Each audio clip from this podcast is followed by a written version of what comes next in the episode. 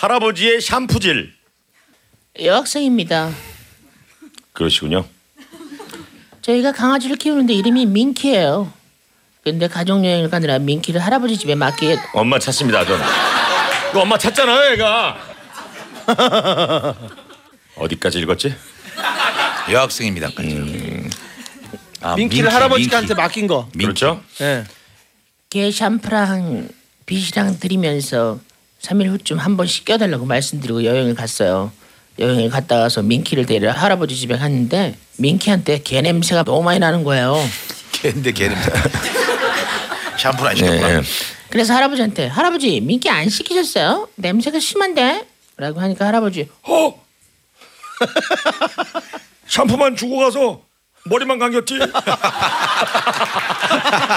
개 대가리만. 개 대가리만. 아니 샴푸만 주고 하니까 머리만 감겼지 내가. 아니 바지와 실을 주고 가든가 그러면. 아, 재밌다. 화장실에서 개 머리만 감기고 머리 말려주는 모습을 상상하니 왜 이렇게 웃음이 난지 피누만 모르겠어 줬으면 얼굴하고 손발만 닦아줬겠네.